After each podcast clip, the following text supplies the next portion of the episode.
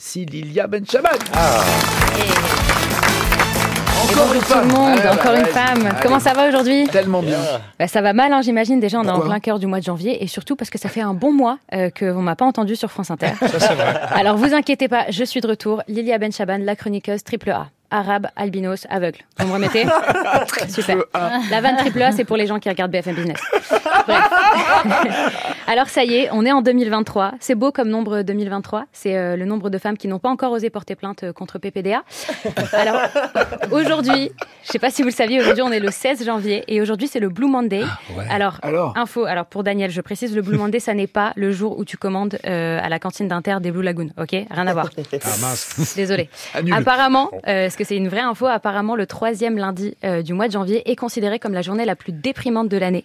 Eh ben, D'abord parce que c'est lundi, et c'est bien connu. Les gens n'aiment pas retourner au travail et voir euh, la gueule de leur boss ou de leurs collègues qui font semblant d'apprécier. Moi, j'ai de la chance, je suis malvoyante, du coup, je les vois pas. je les entends juste, ouais. Ma vie, c'est une radio. hein. Moi, je suis un boîtier médiamétrie à moi toute seule.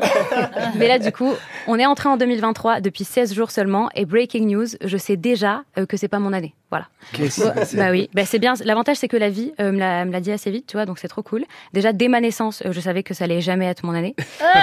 Alors, pourquoi 2023 euh, Je sais que 2023 va être claqué? Et ben, laissez-moi vous raconter comment j'ai failli rencontrer l'homme de ma vie. Remise en contexte. Remise en contexte. Je suis sur le vol du retour des vacances à 3 heures du matin.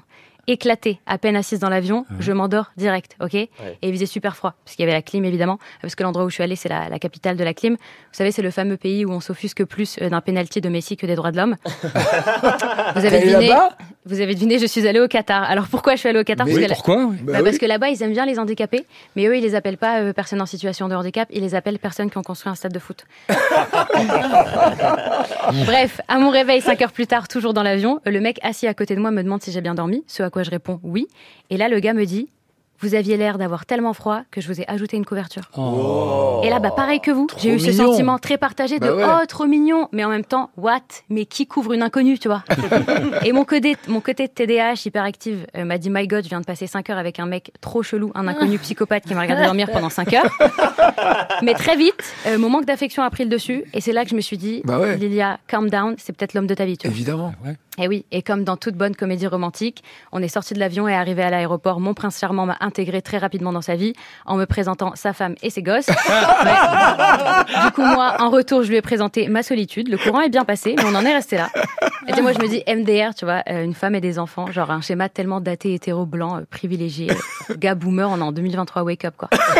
Après, je me dis, c'est quoi, de toute façon, euh, rencontrer l'amour dans l'avion, je sais que c'est très rare, parce que d'habitude, le coup de foudre, c'est plus, le coup de foudre dans un avion, tu sais, c'est plus le terroriste qui rencontre ses 72 vierges avant de se cracher. Et si. Et moi, je voulais pas, je voulais vraiment pas, euh, enfin, je voulais vraiment finir cette chronique en jouant mon rôle euh, de quota de l'audiovisuel, Mhm. financé par l'État. Et du coup, je ne pouvais pas vous quitter sans vous parler des rencontres du papotin et euh, de la nouvelle série phare euh, de TF1, Lycée Toulouse-Lautrec. Je sais pas si vous voyez de quelle série il s'agit. Ouais, absolument, ouais. Exactement, c'est la, la fameuse école qui accueille euh, des élèves en situation de handicap et des élèves, des élèves valides. On est donc sur le Téléthon avec des contrats de travail. et moi, je suis quand même, je vous avoue, je vous avoue que je suis quand même assez vexée parce que visiblement, euh, j'ai un QI trop faible pour les rencontres du papotin et les jambes trop en forme euh, pour tourner dans le lycée de Toulouse-Lautrec. Donc ça me saoule. Bah déjà, les rencontres du papotin, pour vous resituer un petit peu, c'est les autistes Asperger qui ont euh, interrogé Emmanuel Macron. Alors, quand on a proposé l'émission euh, à Monsieur le Président de la République, lui, et qu'on lui a dit qu'il allait converser avec des Français intellectuellement différents, lui, il a paniqué tout de suite. Il a cru que c'était les gilets jaunes. Mais bon, nous, on sait euh, des personnes sans filtre qui parlent politique sans se soucier des caméras qu'il y a autour d'eux. C'est un petit peu l'heure des pros, si je peux me permettre. Bah, un autiste, euh, c'est quand même Elisabeth Lévy sans les trois et quart du matin, tu vois. Ou alors Alexandre Cominec en fin de soirée qui s'est dit putain elle. Elle est malvoyante, c'est la chance de ma vie. Je fais pas aussi bien Alexandre Cominec bourré qui fait Alexandre Cominec bourré lui-même, tu vois. Personne ne peut le faire. Personne ne le fait, tu vois. C'est du talent, j'imagine. Alors, quant à la série euh, euh, Lycée Toulouse-Lautrec, elle, elle a été beaucoup, beaucoup critiquée euh, parce qu'apparemment, ils auraient engagé des, des acteurs non handicapés euh, pour jouer le rôle de certains élèves en situation de handicap. Et franchement, Moi, si je peux me permettre la moindre des choses, quand tu es un acteur sérieux et que tu prépares le rôle d'un paraplégique, bah c'est au moins de te jeter sous un buste. non, mais je me dis, quel manque de professionnalisme. Parce que si je peux me permettre, la comédie, c'est plus qu'un art. La comédie, c'est un sacerdoce. Ok Et c'est pas Céline Salette qui va me contredire. Et de toute façon, moi, je me dis, je suis pas jalouse, hein, parce que de toute façon, euh, percer sur TF1 quand t'es en fauteuil roulant, ça n'a aucun intérêt. Parce que tu sais qu'ils te proposeront jamais danser avec les stars. Clair. Bref, bisous. Je vous souhaite un joyeux Blue Monday et surtout une très belle émission. Merci, Lilia Benchaman. Tu es en bleu d'ailleurs, comme moi d'ailleurs. Je savais pas que c'était le Blue Monday, mais Moi tu vois, on s'est mis en bleu euh, en même temps.